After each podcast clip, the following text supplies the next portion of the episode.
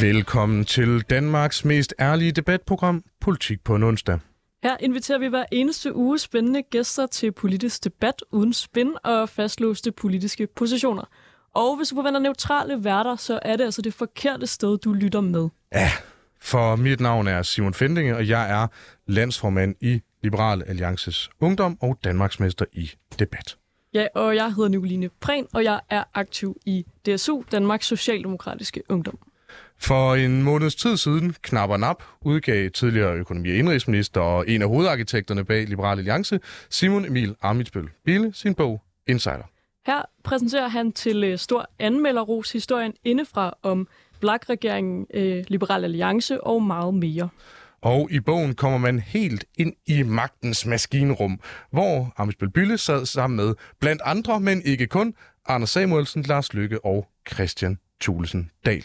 Simon Emil Amitsbøl Bille, vi er så heldige at have dig med her i studiet i dag. Velkommen til. Mange tak. Og i det her program, der plejer vi jo sådan altid at starte med at høre vores gæster, hvad de har lagt mærke til sådan politisk på det seneste. Det er, det er sådan hard hitter senere, og så, øh, så starter vi lidt soft. Og øh, du følger jo stadig en del med, har jeg lavet mig fortælle, så øh, håber jeg. Hvad, hvad, hvad har fyldt for dig den uge, der er gået? Og man må sige, det er jo en uge, hvor det nærmest er svært at vælge, fordi det virker som, at øh, politikerne fik mødefri, men politik mødte ind, eller hvad vi skal kalde det. Øh, men jeg synes alligevel, at øh, selvom det måske ikke er, er det, der er mest charmerende, så er det dramaet i Nye Borgerlige, der har øh, fyldt øh, mest i mit hoved, fordi øh, det har skulle kræve sin mand eller kvinde at følge med i, hvad der er, er foregået. Jeg har jo også den øh, baghistorie, hvad man kalder det, forhistorie, at øh, jeg jo har været i parti med Lars Borge Mathisen en gang. Øh, han har jo ligesom øh, Simon og jeg jo øh, en, Simon har stadig nutid, men vi andre en fortid i Liberal Alliance. Og øh, for han var jo kommunalbestyrelsesmedlem i Aarhus øh, der. Og så jeg kender ham og, og tænkte, at det er sgu da egentlig meget sjovt. Altså, jeg kender jo snart halvdelen af partilederne i Folketinget sådan, øh, bedre. Øh, men det varede ikke længe. Og, øh, og jeg synes, det har været meget vildt at læse. Både det der med en formand, der ekskluderede en hel hovedbestyrelse, uden han selv har været til stede, og deres forskellige udlægninger af, hvad var det egentlig, de ville, og hvad er det egentlig, øh, de har troet med, og de ikke har troet med øh, gensidigt osv. Altså, jeg har jo om nogen øh, flere gange øh, oplevet at være i, i, i et parti, som er øh, på vej i opløsning. Men jeg synes alligevel, det her, det slår, øh, slår dramaet på, øh, på, på de fleste brede grader, eller hvad man skal kalde det. Ja, fordi hvordan er det at følge med i, når man ligesom selv øh, har været nogle forskellige steder på, på højrefløjen? For jeg tror, at når jeg følger med som socialdemokrat, så kan jeg godt tænke sådan, Nå, det var måske lidt forventeligt for et parti som Nye Borgerlige, at, øh, at der er lidt kaotisk øh, stemning. Hvordan er det for dig at følge med i? Er du sådan, bliver du ked af det, eller... Altså, det er jo ikke sådan, at jeg har nogen speciel veneration for nye borgerlige. Det tror jeg, jeg, jeg håber ikke kommer som en overraskelse for nogen. Det betyder jo ikke, at jeg ikke kan synes øh, om nogle af de personer, som er aktive i partiet. Mm.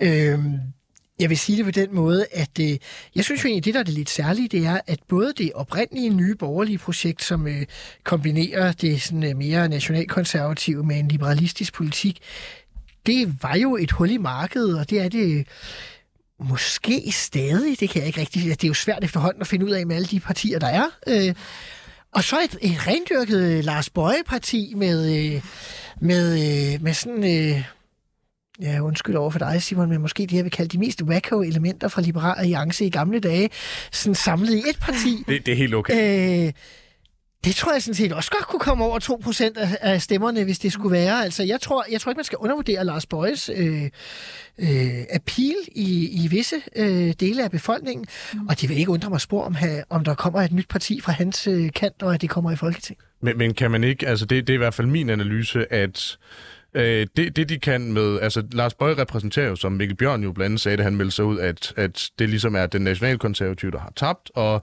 den sådan liberalistiske, selvom Lars Bøges tolkning af, liberalismen måske er en marginalt anden, end, end din og min måske er, øh, at den har vundet, men at man vil kunne argumentere for, at liberalisme med et snært af sådan, øh, sådan øh, lidt, lidt hardcore udlændingepolitik og sådan noget, det, det får du bedre i eksempelvis Liberale Alliance, og at det, hvad kan man sige, den der øh, tale til den menige mand, til det konkrete Danmark, at den får du bedre i Danmarksdemokraterne, at det hul i markedet, som der måske er, er skal vi sige, et, et lettere konspiratorisk øh, blue ocean i øh, det politiske hav. Jeg tror, det er større, end du tror. Øh, det, det må jeg sige, at det har jo ikke, jeg har ikke sådan videnskabelige undersøgelser af det, eller sådan et eller andet i den stil. Men øh, altså, jeg, jeg må sige, at jeg er til stadig chokeret, når jeg øh, dagligt bevæger mig ind på diverse sociale medier over, hvilke øh, mængder af, af folk, også der ikke bare hedder mystiske navne med mm. anonyme øh, øh, profiler og underlige billeder, øh, der, der går op i, i, i mærkelige ting, og som, øh, som har en eller anden øh, øh, fælles øh, konspiration i imod, øh, imod Ukraine, medicinalindustrien og de transseksuelle, altså, som jeg ikke rigtig kan gennemskue øh, omfanget af, øh, men som, øh, som åbenbart øh, har et segment øh, et eller andet sted, øh, men som jeg ikke møder sådan tit i mit eget liv, men som jo, men som jo alligevel findes, og som jeg alligevel støder på i hister her. Øh, og så ved jeg ikke, altså nu siger du det der med, at Liberale Alliance har overtaget det var jo øh, det, jeg i hvert fald frygtede tilbage i 2019-2020, det du siger, at Liberale Alliance havde overtaget den der nationalkonservativ med en liberal øh, politik øh, ting. Men jeg synes faktisk, øh, hvis jeg skulle rose øh, især Alex Vandopslag og Ole Birk Olesen for noget, synes jeg faktisk, at de øh, besindede sig, og de rykkede partiet, øh, jeg vil påstå nærmest tilbage til en rigtig fornuftig position, hvor de, øh, for eksempel Ole Birk holdt den bedste tale imod øh, Inger Støjberg øh, fra Folketingets talerstol af alle. Øh, jeg synes, at, øh, at han især har gjort det partiet til et retsstatsparti igen, øh, og det synes jeg er den position, øh, Liberal Alliance Alliance øh, bør have, og det minder på ingen måde om noget, nye borgerlige står for, hverken i en Mikkel Bjørn, eller en Lars Bøge, eller en Pernille Vermund udgave. Der, der skal jeg være første mand i bræschen for at være enig med dig. Øh, her, her refererer jeg udelukkende til øh, eksempelvis på udlændingepolitikken, at man øh, jo så ikke øh, snakker så meget om den længere, men at man jo nok har taget, tillader mig at sige, et, øh, et, et marginalt ryg til højre fra eksempelvis, hvad øh, tidligere øh, øh, du selv og Anders Samuelsen i en eller anden grad repræsenterede. Men det kan jeg ikke gennemskue, fordi i den tid, hvor jeg øh, prøvede at etablere partiet fremad, der havde jeg jo for eksempel meget diskussion med Liberale Alliance om, hvem man skulle tillade at skulle få ophold i Danmark øh, i forhold til at arbejde, og så kan jeg se senere, der man rykket lidt tættere på fremadsynspunktet, hvis vi nu skal sige det sådan, end på det, der var det, man dengang kaldte Liberal Alliance 2.0. Men jeg kan bedre lide 3.0, som vi har i dag, end jeg brød mig om 2.0.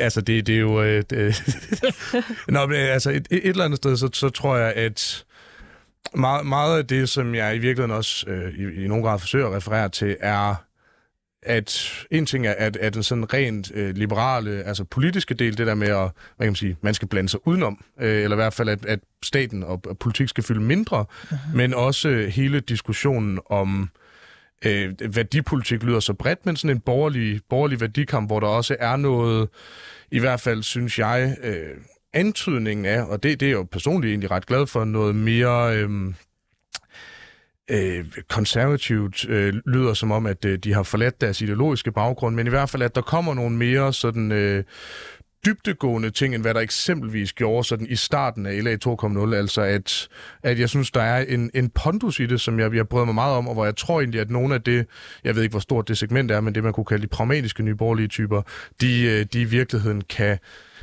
kan, kan se sig selv lidt i, fordi det også er et element af magtkritik, men uden at øh, man tror, at det fejser det hele. Jeg tror, øh, jeg tror dog, der er et, øh, et, øh, et mellemstykke mellem øh, Pfeiffer, Pfeiffer Gagag og, øh, og, øh, og, og neokonservatisme. Øh, ja, det, det, det vil jeg påstå. Øh, og, og, og jeg vil sige, at øh, og det er måske der, hvor du og jeg også er, er lidt øh, politisk uenige, Simon. Det ved jeg ikke, fordi jeg har ikke lavet en dybt analyse af dine politiske synspunkter. Det er selvfølgelig en fejl fra min side, en uforberedt gæst. Men øh, jeg tænker, at... Øh, Altså, jeg synes jo, når jeg ser ud over det politiske landskab, så som jeg siger, jeg blev spurgt, hvad, hvad, hvad stemte du til folketingsvalget? Det holder jeg for mig selv. Men jeg kunne i princippet godt have stemt både på Venstre, på Liberal Alliance, på det radikale Venstre eller på Moderaterne. Altså, det, kunne, det kunne sådan set hip som hap, kunne jeg have taget et af de fire partier med forskellige begrundelser, alt efter hvad jeg lige ville have vægtet til det valg. Men jeg mangler, øh, synes jeg faktisk, øh, nogen, der står, øh, der, der forsvarer øh, friheden, uden det enten kun handler om, at det ikke han, enten handler om penge, eller handler om sådan noget gagag eller Lars Bøge. Okay, altså når, når du, det, det er virkelig interessant. Altså, hvad, hvad, hvad, hvad tænker, altså når du siger, når det ikke handler om penge eller, eller gag, hvilken frihed er det så her, du, du refererer til? Jamen, jeg så i uh, Alex Vanderslags uh, interview i Berlingske Tidene i forbindelse med, at han er en af de tre, der er nomineret til uh, Fondsmarkprisen. Mm. Der så jeg, at han talte om opgøret med, uh, hvad var det, han kaldte det? Uh, ikke, oh, hvad kalder han det? Uh, Ej, det er jo irriterende, at jeg siger, at jeg skal citere det, så kan jeg ikke huske citatet. Det ene, det var frigørelsesliberalisme, det var det, du spurgte til, og det andet, det var sådan noget, øh, sådan noget regnskabsliberalisme, eller hvad vi skal mm. kalde det. Han brugte ikke det ord, men noget, der mindede om. Ja. Og altså, jeg læste lidt øh, Anders Samuelsen og Simon Emil Amensbøl henholdsvis. Øh, altså, jeg var frigørelse, og Anders var de der regnearksliberalisme, ikke? Altså, tænkte jeg, det var, og jeg tænker, jeg tror sgu, jeg savner øh, frigørelse kombineret med økonomisk ansvarlighed. Altså, det synes jeg ikke rigtigt, jeg får nogen steder, fordi de radikale, de bliver sgu lidt for dårlige på økonomi, og de bliver også måske for lidt for venstreorienteret på nogle af værdispørgsmålene. Øh, venstre er venstre, så det tror jeg ikke, jeg behøver at, at analysere dybere. Øh, Lars Lykke er jo øh, der, hvor at der er en ministerpost. Og Liberal Alliance er jo, som du selv siger, det du kalder dybde. Det er jo klassisk det, øh, mere konservative siger, når de skal skille sig ud fra liberale. Det er, at øh, uha, øh, øh, hvad er det, de KU altid sagde til os i gamle dage? Øh, liberale sætter, øh, øh, hvad er det, har, hvad værdi, hvad, øh, gør alt op i værdier, men har ikke nogen, eller sådan et eller andet i den stil. Ikke? Fordi værdier var kun penge for liberale. Og, sådan, ikke sådan, Mads Holger-agtig tilgang til liberalismen. Øh, og jeg synes faktisk, det er synd, at... Øh, jeg synes, det er fornuftigt, at de konservative og liberale, de gerne vil indgå nogle kompromiser for at finde magten i en alliance. Det giver god mening, ligesom at man kan sige, at de socialliberale og socialdemokrater og, og længere ude også indgår i en alliance for Europa magten. Det giver jo mening. Der er jo ikke nogen, der kan få 50 procent selv, som det umiddelbart ser ud til i det her land i de seneste øh, mange øh, år. Øh, så skal vi i hvert fald tilbage sådan til venstre i 1800-tallet eller sådan noget. Men jeg synes, at det virker som om, at, øh, og jeg er selvfølgelig ked af, hvis jeg er medskyldig i det, men jeg synes, det virker som om, de liberale i Danmark, men faktisk store dele af Vesteuropa, så derfor tænker jeg ikke, at det sådan alene er min og Anders Samuelsens skyld, men øh, har lider af et, øh, et selvværdsknæk øh, som, som jeg ikke synes, øh, som ikke betrygger mig, øh, og som gør, at de er for eftergivende over for øh, konservative øh, strømninger. Øh, og jeg tror også, det er en af grundene til, at parti som øh, Moderaterne får succes, fordi at, øh, at når man er, hvad så i forhold til DF og Nye Borgerlige, alle de der, altså bliver alliancen øh, for skrøbelig øh, set fra et liberalt synspunkt? Ja, for lige inden vi øh, dykker videre ned i din bogudgivelse, så synes jeg, at det her med Moderaterne er ret interessant, fordi Christina Elund, som du jo, så hvis jeg husker rigtigt, stiftede øh, partiet Fremad sammen Correct. med. Øhm, Fremragende kvinde. ja, hun er jo netop blevet minister i, øh, i Moderaterne. Er det ja. noget, du har du selv overvejet at gå den vej? Nej. Nej. Men jeg er stolt af, at øh, Christina Elund, ikke, altså jeg er jo ikke hendes far eller sådan noget, men, altså, jeg, men jeg er stolt af hende som øh, hendes ven, og som øh, på mange måder hendes øh, politiske sjælefrænde, mm. at, øh, at hun er, er blevet minister, og det synes hun er en oplagt og god øh, ministerkandidat. Og jeg synes også, at... Øh, det er godt set af Lars Lykke, at han øh, tager øh, hende til nogle hårde opgaver, nogle øh, to reformer på uddannelsesområdet, hvor det, det kommer til at kræve sine kvinder at stå imod det folkelige pres, men jeg tror, hun er den rette, og hun har også en helt fantastisk afvæbnende stil mm. øh, til at tage nogle af de der debatter, hvor at sådan en som jeg øh, nok ville gå mere til modangreb på nogle af dem, der, øh, der kom, så siger hun, jo, det er nogle gode pointer, og det har jeg da også selv tænkt over, og det har, tager vi da med i vores overvejelser osv. Og hvis du gør det på den måde, så virker det utrolig svært at være modstanderen, for det virker som, modstanderne er helt hysteriske, mens at øh, hun virker som, at hun ligesom har tænkt over tingene, og det er da klart, at dem, der går ud over, er sure over det, men fanden er ikke det, hvis det er dem, der går ud over. Så du havde sagt nej, hvis uh, Lars Lykke og ja, det kan jeg love dig mm. Øh, og det snakkede jeg også med Christina om øh, dagen før. Øh, mm. Faktisk så var det sådan, at øh, Christina og jeg, vi begge to holdt oplæg for Moderaternes folketingsgruppe øh, dagen før regeringen blev præsenteret. Ja, det er taktisk smart. Øh, ja, øh, og... Øh, og vi sad så og så øh, pressemødet med Mette Frederiksen og, og Lykke og, og, jeg skulle sige Uffe Ellemann, Jacob Ellemann sammen med, med, med den resterende folketingsgruppe af, af Moderaterne. Og da vi kørte hjem, der skulle jeg sætte Christina af ved Dansk Industri, hvor hun arbejdede på det tidspunkt. Og så sagde jeg til hende, at øh, jeg tror sgu, du bliver forskningsminister. Og det kan man sige, okay, det var et vildt gæt. Men det var fordi, vi, vi, vi havde sådan en fornemmelse af fire af de fem ministerposter, øh, de ville få. Ikke fordi vi vidste men vi fik sådan en fornemmelse af de fire af de fem ministerposter. Og øh, da jeg tænkte, at hun ikke blev, da jeg tænkte Lykke, så ville blive udenrigsminister, og at Jon Steffensen ville blive kulturminister, så øh, havde jeg ligesom gættet på, øh, og så videre. Øh, så var det ligesom, øh, det, det bliver sgu forskning. Øh, og det blev hun så. Det er vildt set. Og, det vidste hun på det her tidspunkt? Nej, det vidste hun ikke. Okay, det, hun vidste ikke engang, hun skulle være minister. Næste gang, jeg, jeg er inde på Bet365, så giver det altså lige et kald. Nej, jeg vil det... sige, at... Øh, man er jo heldig en gang imellem. Jeg kan huske, dengang Uffe Elbæk gik af, så sagde Anders Samuelsen til mig, jeg tror, det bliver Marianne Hjelved, der bliver kulturminister i stedet for. Og jeg var sådan lidt, åh, hold nu kæft med alle de åndssvage forslag. Og så dagen efter var hun så blevet kulturminister. Så øh, det, nogle gange er man heldig, og nogle gange er man uheldig. Sådan er det jo, når man, øh, når man gætter. Ja, og øh, med, øh, med, med, med de ord, så øh, det kan være om nogle øh, år, at øh, Christina Elund skriver Insider 2.0. Du har prøvet at sidde som minister under Lars Lykke, og øh, nu prøver hun det. Og nu tager vi en snak, Christina Elund, hvis du lytter med. De næste 40 minutter, de er til dig.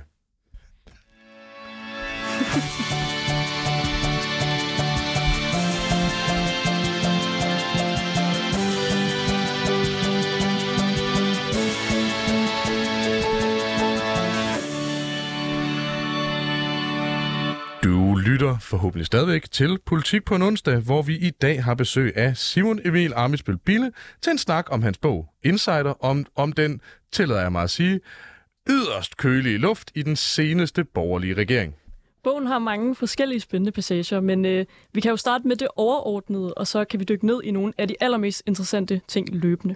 Og jeg har fået at vide, at man skal huske varedeklarere, så øh, det bør jo nok her nævnes, at øh, jeg har været medlem af Liberal Alliance i, ja, nu 10 år per den 9. marts, og jeg er derfor i en eller anden, øh, en eller anden grad øh, ret personligt investeret i det.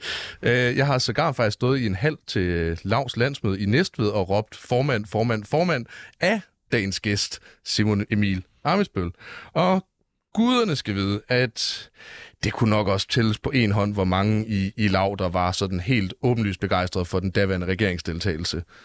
Ja, der kan være, at uh, min rolle i dagens udsendelse i stedet bliver at være blikket udefra, der, der stiller de kritiske spørgsmål. Men uh, Simon Emil Amitsbøl Bille, kan du ikke uh, starte med at fortælle os, hvorfor det gik så galt med VLAG-regeringen? Uha jo, så kunne det godt være, at I skulle have inviteret mig i begge timer, men, øh, men øh, øh, det gik jo galt af, af flere grunde. Altså, min, min hovedanalyse er dybest set, at det gik galt, fordi hvis man skal erobre magten og bevare den, så er man nødt til at have en oprigtig alliance mellem partier. Hvis du ikke har det, så kan du godt få de 90 mandater og sætte dig ind i ministerkontorene, men du kan ikke blive ved. Og man kan sige, at øh, og jeg synes, det, det kommer mig også til at fremgå af samtalen. Jeg mener, at det både er Lars Lykkes skyld, det er Dansk Folkeparti, Christian Tulsendals skyld, selvfølgelig også Anders Samuelsen og min egen skyld.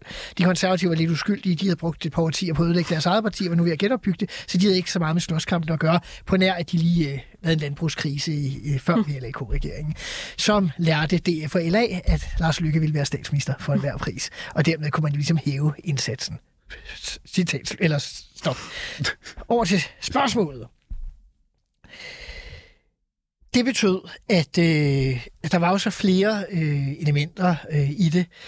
Øh, altså jeg mener først og fremmest, at Dansk Folkeparti aldrig øh, egentlig ønskede at være en del af det her flertal. De ønskede ikke at påtage sig magten selv. Altså vi foreslog jo faktisk fra Liberale Alliance siden en firepartiregering mm. af alle fire borgerlige partier. Det tror jeg havde været en stor lykke, hvis man havde gjort det. Som andet forslag foreslog vi en VLA-regering. Hvis Lykke havde taget os ind i 15, så tror jeg, at Anders Samuelsen og jeg havde været blide som konservative øh, i hele valgperioden. Øh, og jeg tror aldrig, der var, øh, havde været de store problemer. For man skal huske på, hvis man går tilbage til den valgkamp øh, i 15, det kan du måske også huske, Simon, det var det, som øh, man kan sådan en, en, en valium-valgkamp. Altså Anders Samuelsen og vi gik rundt sådan døde øjne i, øh, i de der uger, og messede typisk to budskaber. Vi har fire mærkesager og ingen ultimative krav, var det ene, og det andet var, vi vil ikke tale om de andres politik, vi taler kun om vores egen. Og altså helt ærligt, ikke? men det øh, virkede. Øh, det gav dengang det bedste valg nogensinde for Liberale Alliance. Nu er de så overgået med nogle få promiller ved seneste valg. Men det var et godt valg. Problemet var, at så tænkte vi, så skal vi i regering, og alt er godt. Og det vil Lars Løkke jo ikke vide, øh, vide af. Og man kan sige, at en af vores tre store fejl, vi begår i den her øh, periode fra Liberale Alliances side, det er den første store fejl, det er, at vi ikke er mere insisterende på at komme i regering. Vi skulle have sagt til ham, ved du hvad? Helle Thorning, hun kan være fungerende statsminister for vores skyld i en uge, i to, i en måned, i et halvt år. Indtil du siger, at Liberale Alliance kan være med i regeringen. så, øh, så kan vi snakke om det. Og der var vi alt for uerfarne og utålmodige og tænkte, uha, her, og alle presser os og siger, at det er forfærdeligt og så videre. Der tror jeg bare, vi skulle have haft mere is i maven. Det skete så ikke. Den øh, næste store fejl, vi så begår, Simon vil sikkert synes, der er flere, og det er helt færdigt, hvis du har det synspunkt. Øh, den næste store fejl, vi begår, og det, der er et bord imellem os, skal lytterne vide, og det er derfor, jeg skal sige det. Øh, Simon er en stor mand. Øh, det er, at vi går ind i regeringen. Ikke at vi går ind i regeringen, men at vi ikke river topskatteplasteret af og siger, prøv at her, der kommer sgu ikke topskattelettelser i den her valgperiode. Mm. Der skulle vi have sagt, hvis vi bytter topskattelettelser fra regeringsmagt, så tager vi regeringsmagt og dropper topskatte. Problemet var, at vi tænkte, hmm, nu har vi ligesom fået i pose, nu skal vi også have i sæk. Så nu øh, kan vi jo godt lige vi skrive den der ind i regeringsgrundlaget, og så lavede vi sådan nogle hemmelige sidepapirer, ikke så måske og brightest moment, men vi lavede jo hemmelige sidepapirer med de andre regeringspartier om sådan nogle indrømmelser, man skulle, at man havde krav på senere, blandt andet om topskattelettelser. Så den lå som sådan en selvstændig ting. Øh, det var nok ret dumt. Og det tredje, som jeg synes er vores største fejl, det var så i 2017, da vi så har de store skatteforhandlinger, at vi beslutter os for, at øh, vi vil kræve, at øh, for at stemme for finansloven, så skal vi have vores skatteaftaler. Det er okay, det var egentlig okay øh, tænkt. Men vi vil også offentliggøre, at vi ikke vil stemme for finansloven, hvis ikke vi får vores skattelettelser. Og der gjorde vi os selv unødigt øh, svage, fordi folk tænkte, hvad fanden, man kan jo ikke sidde i en regering og så gå øh, ud af den. Øh, eller, og, og så stemme imod dens finanslov, det er jo det samme som at gå ud af den. Altså, som jeg også har skrevet i bogen, der findes kun et fortilfælde for et parti, der har stemt imod sin egen finanslov. Det var Højre i 1897. Venstre stemte for den, og den blev godkendt i Folketinget. Højre stemte imod den i landstinget.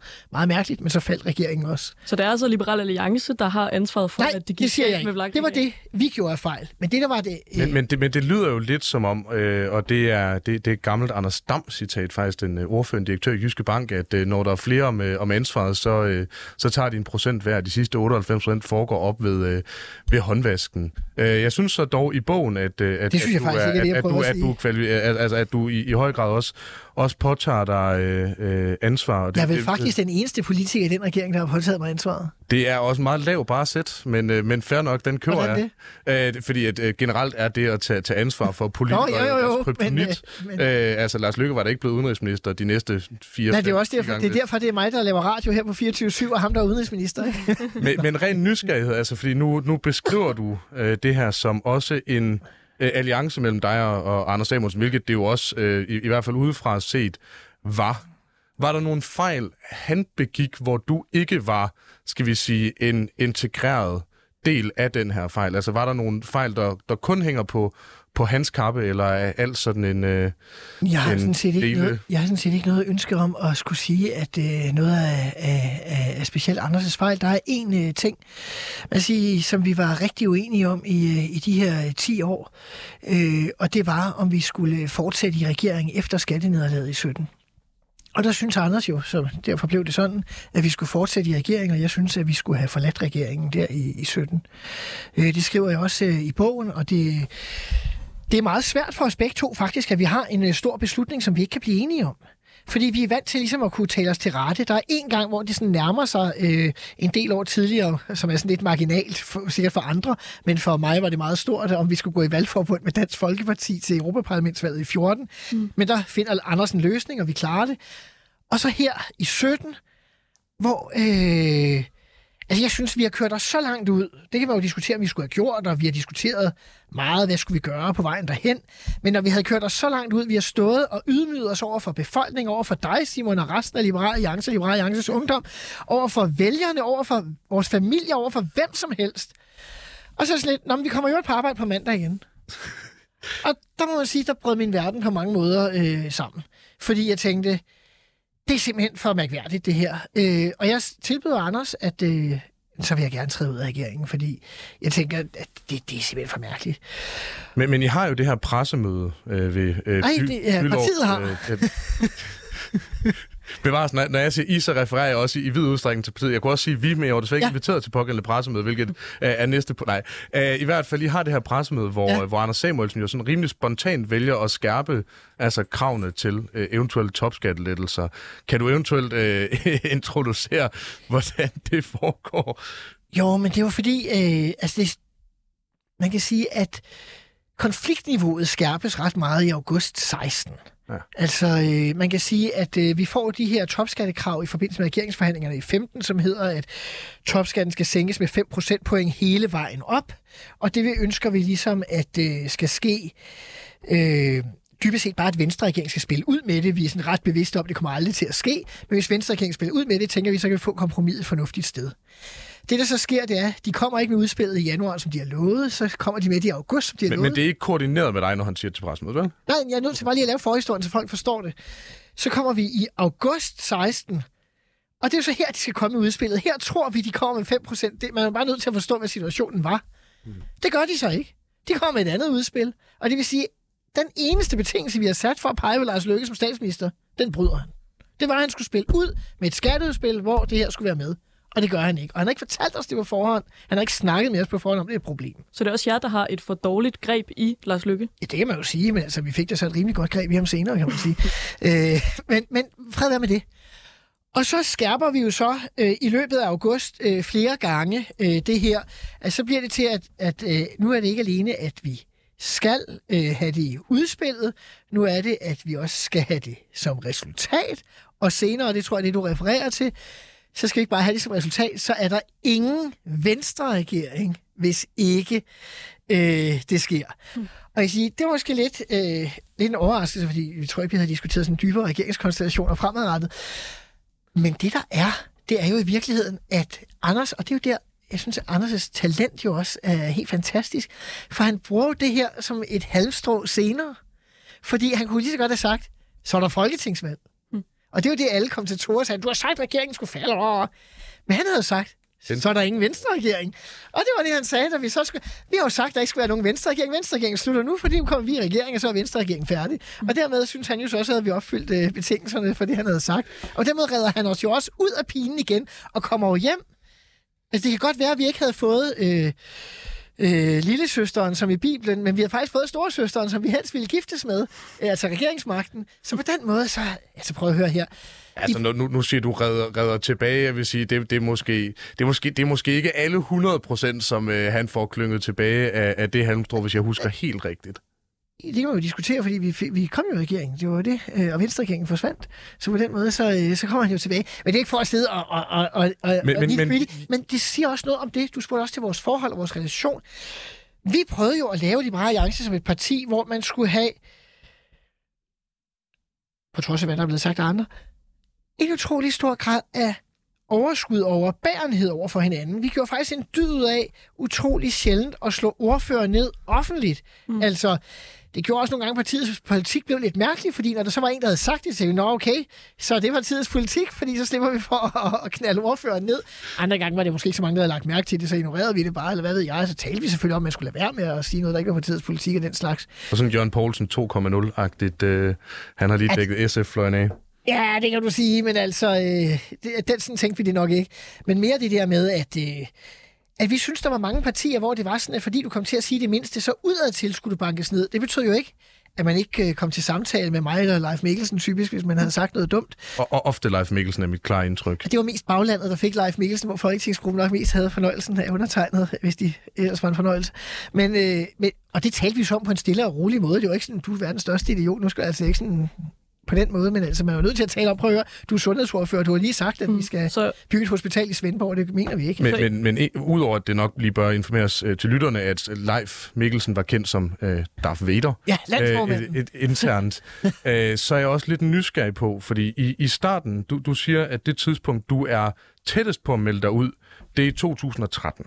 2012, 13, 14 stykker i forbindelse med EP-valget. Valget i 14, ja. ja øh. hvor, hvor man snakker om, om den her øh, konstellation, valgforbund osv. Med, med Dansk Folkeparti, hvor jeg synes jo egentlig, det går igen flere steder, at øh, du er, skal man sige, mere... Øh, principfast, hvor Anders Samuelsen også i, i, i langt videre udstrækning lytter til, øh, og det kan vi komme tilbage til senere, eksempelvis øh, Lars Seier, øh, hvor, hvor der altså har der været en, en konflikt i, at øh, Anders Samuelsen måske har været mere, skal vi sige, pragmatisk anlagt? Han har lagt større vægt på alliancedelen, og du har lagt større vægt på liberaldelen?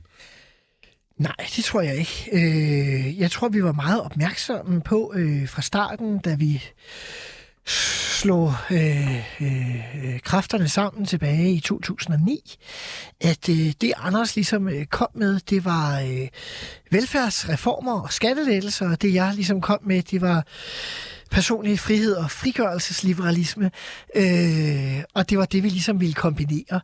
Og det er måske klart, at når så vi diskuterede øh, skat, så kunne det måske være hårdere for Anders Samuelsen. Og når vi øh, diskuterede, øh, om vi kom til at nærme os for meget de nationalkonservative og, og, og andre ikke så liberale ting på værdispørgsmålet, så var det sværere for mig. Så, så det synes jeg egentlig har logikken for sig.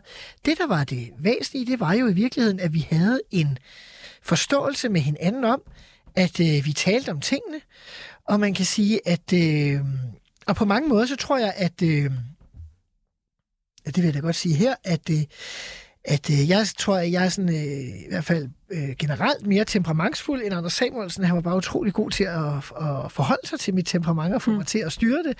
Og, øh, og han var måske nogle gange lidt mere vidtløftig, øh, end jeg var. Og øh, jeg var måske ret god til at, at få ham øh, øh, til at, at komme hen til nogle mere øh, nogle stier, man så kunne, øh, kunne gå af. Og det var faktisk en stor del af vores fordel i vores samarbejde, det var, at vi kunne øh, bruge vores ulemper som styrker i samarbejdet med hinanden. Så altså, Liberal Alliance havde både den rigtige politik, ifølge dig, og havde et godt samarbejde internt, men alligevel så var I for vage udad til at komme for sent med i regeringen og for tidligt ud af den.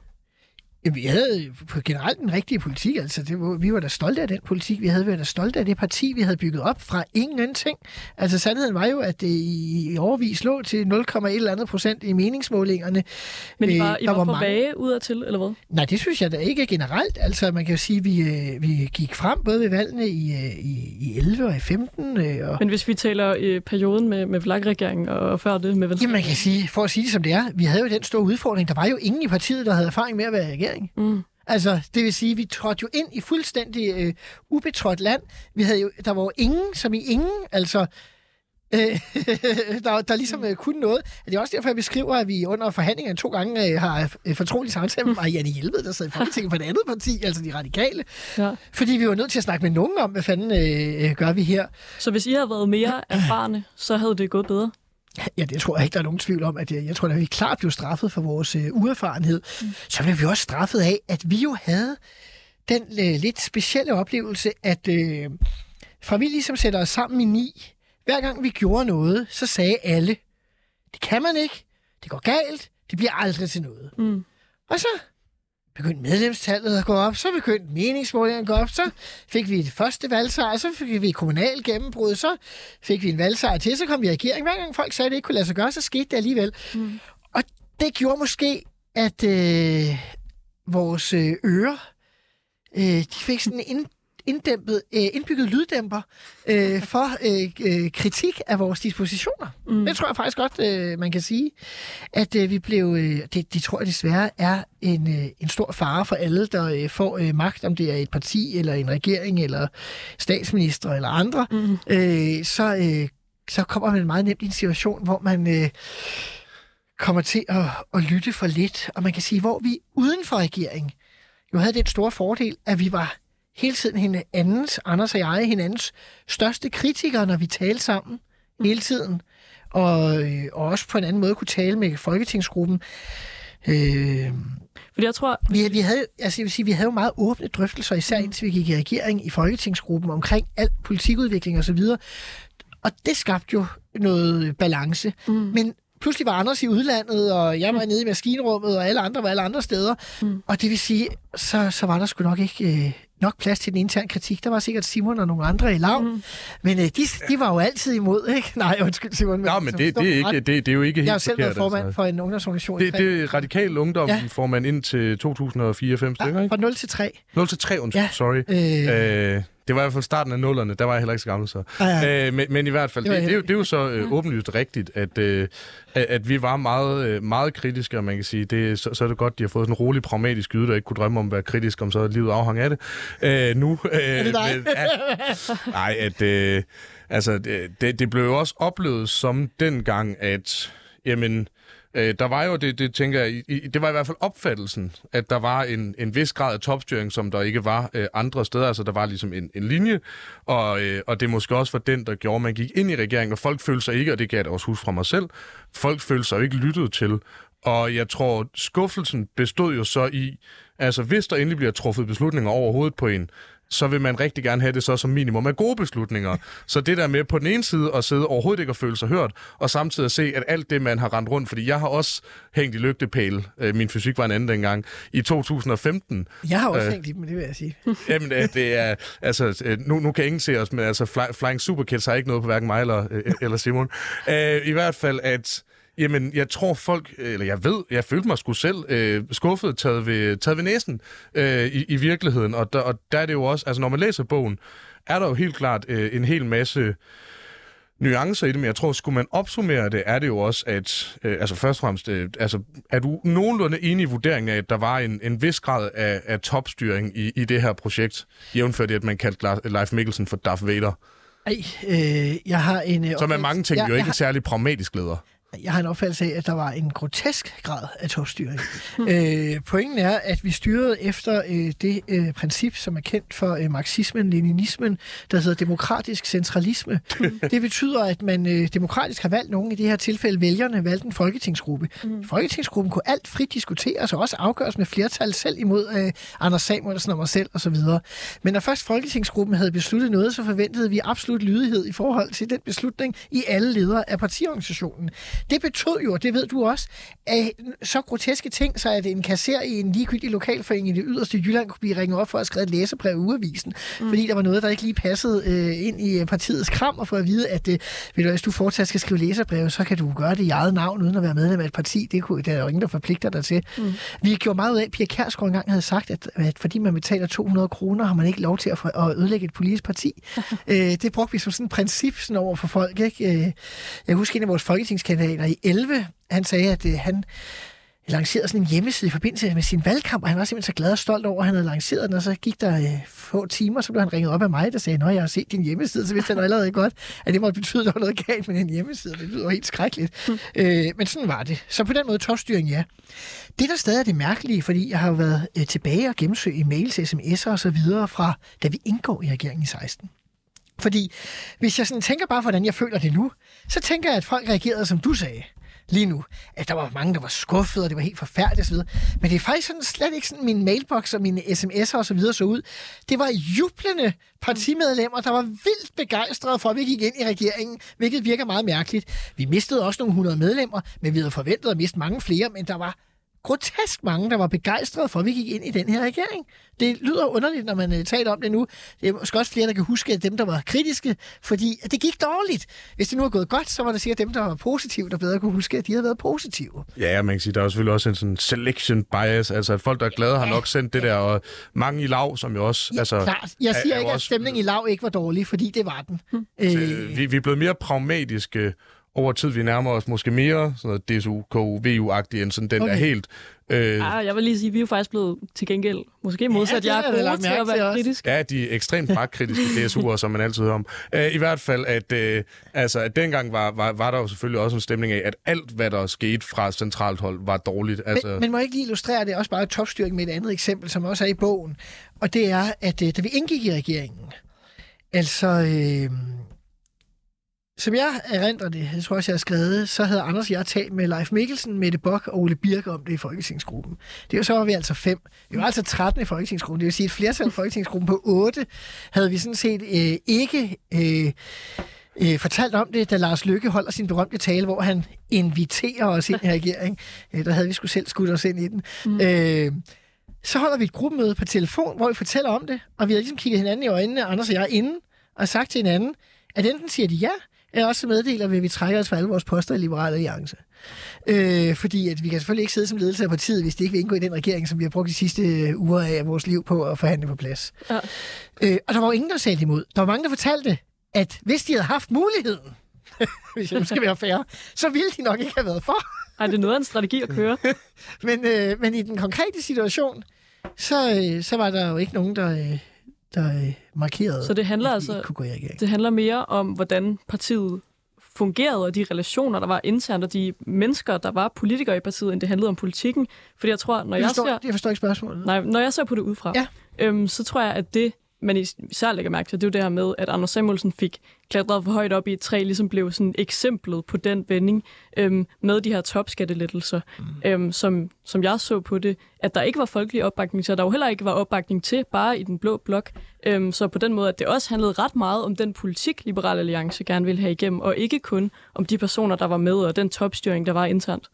Men altså, og det kan godt være, at det er jeg tror, der er meget forskel på at se verden fra et stort parti og fra et lille parti. For det er klart, at hvis man er et stort parti som Socialdemokratiet catch-all-parti, så vil man jo netop gå op i, om man kan få en 50% opbakning for sin politik, så er det nemmere at gennemføre den. For det ligger ligesom i kortene. Mm. Når man er et lille parti, så tænker man jo omvendt. Så tænker man, vi har nogle synspunkter, der aldrig får 50%. Mm. Så er vi nødt til at få nogle andre til at levere deres mandater til gengæld for at få noget af os. Mm. Og det vil sige, at vi havde ikke nogen ambition om, at, at befolkningen skulle gå ind for vores politik. Vi havde en ambition om, at der skulle være 90 mandater på Christiansborg, der ville gennemføre den. Mm. Øh, selvfølgelig må der godt være flere. At vi vil hellere have 10 procent, 5 procent og 5 procent, ja. 10 procent og så fremdeles.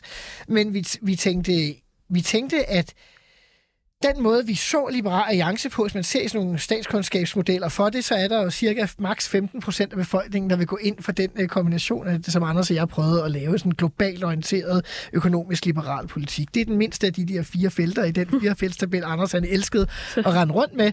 Uh, det ærgerlige er bare, at den hedder knap 30, knap 30, knap 30, 10 til 15. Og vi gik så efter 10 til 15. Det er jo derfor, der er ingen andre, der går efter den, og Liberal Alliance måske også nogle gange er i tvivl i dag, om de tør gå efter den, fordi ja. den er for lille. Øh, men det er klart, altså vores største problem er selvfølgelig, at vi gør det til alt eller intet om en enkelt sag. Og det vil sige, at vi bliver sådan et one-trick pony party. altså, og så er, det, når det, så er det ene trick, man kan, det ikke øh, fungerer, så øh, hvad fanden er der så tilbage af festen ja. her? Ikke? Øh, det er den ene ting. Den anden ting er jo, og det glemmer man i dag, og det synes jeg, vi har brugt for lidt tid på, og der er kun 13 minutter tilbage, så nu vil jeg sige det. Mm. Vi glemmer især Dansk Folkepartis rolle. De var jo ved at blive snydt af dine partifælder. Mm. Altså, Mette Frederiksen og Henrik Sass, noget af det største, de har gjort øh, nogensinde, det er, at de lagde en fælde for Christian Tulsendal. Øh, Dansk Folkeparti havde jo siden deres stiftelse bildt sig ind, at de var for det 21. århundrede, hvad det radikale venstre var for det 20. århundrede, nemlig dem, der skulle bestemme, om der sad socialdemokrater eller venstrefolk i statsministeriet.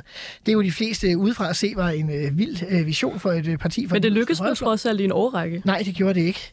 Øh, de var et borgerligt parti, der pegede på borgerlige statsminister. Når der var borgerligt flertal, kom der borgerlige statsminister. Når der ikke var borgerligt flertal, så kom der socialdemokratiske statsminister. Så det lykkedes dem aldrig at komme igen. Men de fik altså, vel ret meget indflydelse på VLAG-regeringen? Altså, man, man kan sige, i VKO, hvis jeg husker rigtigt, så var det sådan set bare, at Anders Fogh sagde, at vi fører den her politik, så kan I få nogle udlændingestramninger, og det var, Tæt på. Det, det var der i hvert fald sådan rimelig men, enighed om. Mm. Men, øh, bare for at komme tilbage til det, altså, jeg beundrer Henrik Sass og Mette Frederiksen for det her, det skal ikke hedde. Mm. øh, så, men han havde jo så travlt af at blive snydt øh, af Mette og Henrik, Øh, og så han kunne slet ikke øh, tage del i den alliance, der skulle være mellem de fire borgerlige partier. Øh, og det udviklede sig jo så aparte, så altså, at han flere gange ændrede Dansk Folkepartis politik mm. for at genere Liberal Alliance. Altså, da vi privatiserede TV2, hvilket Dansk Folkeparti havde villet i mere end to årtier, så gik de pludselig ikke ind for det længere. Mm. Da vi sænke energiafgifterne, elafgifterne, som de altid havde ment, så ville de pludselig ikke være med til det længere. Så skulle de ikke sænke så meget, som vi havde foreslået, selvom de var mindre end det, der var deres politik. Altså, det er sådan helt absurd. Øh, det kan godt være, at de ændrede deres politik, men hvis du kigger på nej, øh, sådan den klassiske... Nej, de blev et op af deres taktik, og det er jo derfor, at min påstand vil være, at hvis mm. det havde været Pia Kærsgaard eller Morten Messersmith, der havde været formand for Dansk Folkeparti, mm. så havde VLAK-perioden været stille og rolig. Så det er faktisk Dansk Folkeparti's skyld, det hele? Nej, det er også deres skyld, fordi Christian Tusinddal var blevet lukket ind i et projekt, der ikke fandtes i virkeligheden, fordi at Mette Frederiksen og Henrik Sass havde visket ham i øret, at hans drøm, der var en fantasi, den kunne blive til virkelighed. Og mens øh, han frivilligt dermed afleverede sine vælgere tilbage til Socialdemokratiet, så øh, havde han ikke tid til at tage del i det arbejde, der egentlig handlede om at have en egentlig alliance mellem de fire partier. Det er DF's problem. Vores problem var det med topskatten. Lykkes problem, det er, at han er en fantastisk minister, en fantastisk politiker, en fantastisk intelligent menneske, mm. men faktisk ikke en særlig god regeringschef. Nej, øh, og der er jo altså, der, der er jo nogle af dine, altså, du har nogle meget øh, maleriske øh, beskrivelser af, øh, af, af, altså, af, af, af Lars Løkke i det, hvordan han altså, øh, flere gange som en, øh, siger i telefon, det er mig, der er statsminister i Danmark, hvilket jo er, er både rigtigt og, og relativt indholdsløst i en ledelsessituation. Øh, og, og, og sige, noget af det, jeg er sådan lidt nysgerrig på, det er jo dengang, hvis jeg husker rigtigt, at du må korrigere mig, at man sagde, at man ville stemme for alt, der træk i den rigtige retning. Er det... Okay, er det, har man helt sikkert sagt. Øhm, Du har jo stået som økonomi- og indrigsminister, i hvert fald været med til at præsentere eksempelvis ghettopakken. Ja. Vil du den dag i dag argumentere for, at man rent faktisk holdt sig til ideen om, at man stemte for de ting, som trækker i den rigtige retning? Og hvis jeg er ghettopakken en af dem? Ej, jeg tror ikke, vi sagde, at da vi gik i regering, at alt ville komme til at gå i den rigtige retning. Det ville jo være meget mærkeligt for et regeringsparti at sige, fordi sådan fungerer det ikke. Øh, Ghettoparken, jeg var ikke bare med til at præsentere den, jeg var faktisk formand for det regeringsudvalg, der lavede den. Så jeg påtager mig fuld øh, arv og gæld, øh, også i den øh, forstand. Øh, Altså, Ghettoparken er vel ikke det, man kalder et klassisk øh, liberalt øh, udspil, hvis man nu skulle sige det sådan. Enig, enig. Det var et øh, forsøg på at, øh, at gøre flere ting. Det var et forsøg på at løse nogle øh, problemer, som øh, vi mente, der var i de udsatte boligområder. Øh, problem, hvis man nu skal være åben og ærlig, så er jo også et forsøg på at lukke en vælgermæssig flanke for regeringspartierne over mod Socialdemokratiet, mm. sådan så de ikke kunne erobre alle de der DF-vælgere tilbage. Og så kan du sige, Anders og jeg havde jo også den udfordring i forhold til udlændingepolitikken, at vi lå i en evig øh, indre øh, kamp i partiet om, hvor vi skulle placere os. Og øh, man kan sige... Mm, Altså nu... nu, nu... nej, jeg, jeg er nødt til at sige det her, fordi vores kompas, kan man sige, var måske ikke altid det bedste i den slags situationer, fordi for os var, det, var alle indrømmelser lige slemme. Øh, og det kan godt være, at nogle liberale, der havde gået mere op i det selv, kunne have fundet nogle mere øh, nålestiksagtige, rigtige indrømmelser, end vi kunne. Fordi vi synes jo måske på den lange klinge, at vi allerede var for langt øh, i, i, i det der strammer, i hvert fald for mit eget vedkommende. Jeg skal ikke til andre som gissel for noget her. Øh, og derfor ender vi både i den her sag, og måske også i, øh, i sagen om Burka, som jeg mener mm. øh, i virkeligheden også er noget af det mest frygtelige, der skete. Øh, som jeg apropos påtager mig mit fulde ansvar. Det var mig, der foreslog for Anders Samuelsen, at vi, det skriver også i bogen, at vi skulle bare stemme for at få det overstået, fordi jeg gad ikke, at skulle igennem endnu tre måneder om noget, som vi alligevel endte med at give. Men det der er der netop en masse, en række eksempler på, at jeres politik blev, altså fik, fik indflydelse af Dansk Folkeparti i ret høj grad. Ja, det synes jeg da ikke, det er. Vi gik jo ikke ind for et burkaforbud, og det kom, så det er jo øh, det modsatte, tænker jeg. Men, Men vi fik jo indflydelse, altså, det glemmer man jo også. Jeg skal ikke stå her og lyde som et eller andet politisk talepapir, det synes jeg heller ikke, jeg har gjort. Mm. Men altså, vi fik gennemført flere skattelettelser end nogen regering siden midten af 80'erne. Mm. Vi fik lempet den forbandede folkeskolereform, som Torning-regeringen havde indført. Men I fik ghettoparken og sådan noget med i købet. Jo, men ved du hvad? Altså, jeg græder sgu øh, tørre øh, tårer over, at øh, der bliver øh, øh, mindre boligpolitisk ulykke som følge af den socialdemokratiske boligpolitik. Altså, det er jo Socialdemokratiet og Venstrefløjen, som gennem deres almennyttige boligfetis har sørget for, at vi har ghettoer i det her land. Og det, kan, det er indført med ikke-liberale principper. Jeg tror desværre ikke, det kan afskaffes med liberalisme. Det er en, enig, og øh, i øvrigt et, et, et, et glimrende forslag. Jeg er også øh, meget imod almen nyttige boliger. På nær på Frederiksberg, hvor jeg håber, at alt andet end der, hvor jeg bor, bliver almen nyttigt, fordi det vil få priserne til at eksplodere. Noget af det, øh, nu, nu siger du, at øh, nu, nu nævner du lige kort udlændingepolitik. Der er egentlig to spørgsmål, jeg gerne vil nå her de sidste 6 minutter, Yes. 6 minutter og 2 sekunder. Det ene er, der var jo lidt øh, interne her, mener jeg også, i Folketingsgruppen. Der var måske ikke altid den totale enighed om, hvilken retning man skulle gå i. Altså, du langer øh, ekstraordinært hårdt ud efter øh, øh, Henrik Dahl og øh, Merete Risager får også øh, et, et par, par svirp med på vejen. Mener du, at øh, Folketingsgruppen her forstået som de resterende øh, i Folketingsgruppen spiller en, en rolle i, at det ikke gik, skal vi sige, ikke gik bedre, for nu at være meget pragmatisk. Jeg har ikke noget lyst til sådan at skulle skyde skylden på den måde på andre. Øh, jeg tror, at øh, vi var for dårlige til, og det må jeg jo påtage mig min del af ledelsesansvaret, fordi jeg var en af de fire, der sad i den daglige ledelse under hele regeringsperioden, øh, var ikke gode nok til at få øh, folketingsgruppe og ministerhold til at fungere. Det er jo sådan, øh, sammen som et hele. Øh, det er jo en frygt, et hvert parti, der går ind i regeringen har, det er øh, dem, der med et kedeligt udtryk fra Christiansborg, bliver tilbage i Folketingsgruppen. Øh, ikke øh, føler sig hørt, og ikke føler sig som en del af det hele osv. Og øh, jeg tror, vi begik den fejl, at øh, blandt andet vi gjorde Leif Mikkelsen til gruppeformand, som havde en stor øh, ministerforventning. Det vil sige, vi satte måske en af de stør- største skuffelser over ikke at blive minister til at lede Folketingsgruppen. Det tror jeg strategisk ikke var øh, særligt øh, klogt. Så etablerede vi også i lighed med de øvrige regeringspartier sådan nogle partiministermøder om fredagen. Det vil sige, der mødtes ministerne med politisk ordfører Christina Elund, pressechefen og PØ-chefen for sekretariatet, og det blev i virkeligheden på mange måder det bestemmende forum i partiet i de to og et halvt år, og ikke Folketingsgruppen, som jo egentlig formelt i vores struktur var den bestemmende. Men nogen, der også virker til at have fået noget indflydelse øh, på jeres øh, parti og politik, det er jo Lars Seier i hvert fald, beskriver du i din bog, øh, hvordan han har haft en vis stemme i partiet. Kan du ikke lige forklare, hvor meget øh, betød Lars Seier for, for partiet, og måske også i politikken? Han er også blevet kritiseret for Jeg, at jeg tænker måske, penge. vi skal lige have noget kontekst med, fordi det, det, der bliver refereret til, er, han blandt andet til et møde siger, og jeg citerer, øh, jeg har sgu ikke postet til 15 millioner i projektet for at få lettelse af bundet, bundet som joke eller ej, men den, den, som jeg i hvert fald hæfter mig Som ved, joke, for det skriver jeg også. i- så, så den, som jeg hæfter mig ved, det er, at da I beslutter jer for at gå ud af regeringen, Mm. der har Anders Samuelsen, Ikke at gå ud af ikke. Nej, da vi har besluttet os for ja. at gøre det, ja. der, der, der har Anders Samuelsen et møde med Lars Seier. Korrekt forstået? Jeg ved ikke, om han har et møde. Han mødes med ham. Okay, øh, bevares, det er, det er semantik. øh, og, og I ender så med ikke at gå ud af, af regeringen. Her til sidst, altså hvor meget har Lars Seier betydet for partiets politik, hvis noget? Jeg er egentlig glad for, at I spørger, fordi jeg synes, det har fået en lidt øh, karikeret omtale øh, i, i forhold til, sådan som jeg egentlig selv har tænkt det i bogen. Altså for eksempel den joke, I startede med at nævne, det bliver så blevet brugt flere steder som, at han har bestemt, at det var topskatten, det skulle være det. Ja, det har taget en del Altså, overskrifter. i Ja, og der synes jeg også nogle gange, at så må man læse bogen i sin helhed og prøve at finde ud af, hvordan det var.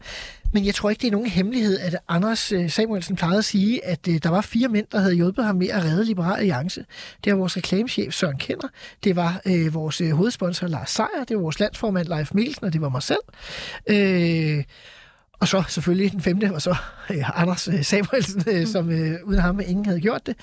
Øh, og det kan man sige, at det så fordi, at han, så bliver det sådan, at, øh, at han har købt sig til indflydelse. Det synes jeg faktisk ikke. Han, jeg tror faktisk, han gjorde en, øh, en oprigtig øh, indsats øh, for at få Liberal Alliance på fod, fordi han i lighed med os andre mente, at der var brug øh, for et parti øh, Men er du ikke enig i, at kombi, der er. du i din bog godt kan få det til at lyde lidt som om, at der på en måde er en mulighed for at smide nogle store pengebeløb, og så dermed også få noget indflydelse? høre, øh, Lars øh, Seier sad i det, der hed partiets øh, visionsgruppe, som også var nogen, der skulle øh, komme og øh, levere øh, visioner til partiet, altså dermed var aktiv og havde en tillidspost i partiet. Altså det synes jeg ville være mærkeligt. Skulle det så også være sådan, altså jeg beskriver også, at jeg fører øh, valgkamp for Alex Vanopslagh på et tidspunkt, altså og snakker med ham om, hvordan han skal gøre det. Har jeg så haft øh, indflydelse på, hvad der er sket i Københavns borgerrepræsentation, selvom jeg ikke har været medlem. Altså hold nu op. Altså det er jo et politisk parti, og vi taler med hinanden på kryds og tværs, og dem, der har, øh, har tillidsposter, og dem, der måske også gjorde noget, da der ikke var nogen, der troede på det, har måske lidt mere indflydelse end dem, der først kom, da det hele var populært. Og det er måske et meget almindeligt koncept. Ja, og, og som en af dem, der først kom i 2013, da det var så populært. Så, øh, så, Men så, jeg har så hjulpet dig med, at du også har prøvet at være, da det var upopulært. og det, det har jeg sætter jeg stor pris på. Altså, så, som AGF-fan, så har jeg gennem mange år ligesom haft en veneration for, for to gode år, og så rigtig mange dårlige. Så øh, jeg vil sige... Øh, ej, øh, her til sidst, ganske kort. Ja. Hvad var den største... Altså, hvad er det, du har været allergladest for i vlogperioden? For man skal altid slutte på sådan en dejlig note. Jamen, jeg synes, øh, som jeg sagde, vi fik faktisk gennemført mange skattelettelser for et parti, der gik ind for lavere skat. Vi fik gennemført meget på frihed på, i forhold til øh, for eksempel folkeskolen. Enhedslistens drilleri gjorde, vi fik afskaffet blasfemiparagrafen. Øh, altså, der var mange ting, der egentlig var gode ved, vi sad i den regering. Jeg har da fået personligt mere indflydelse nærmest hver eneste uge, end jeg har normalt fik en gang om året som folketingsmedlem.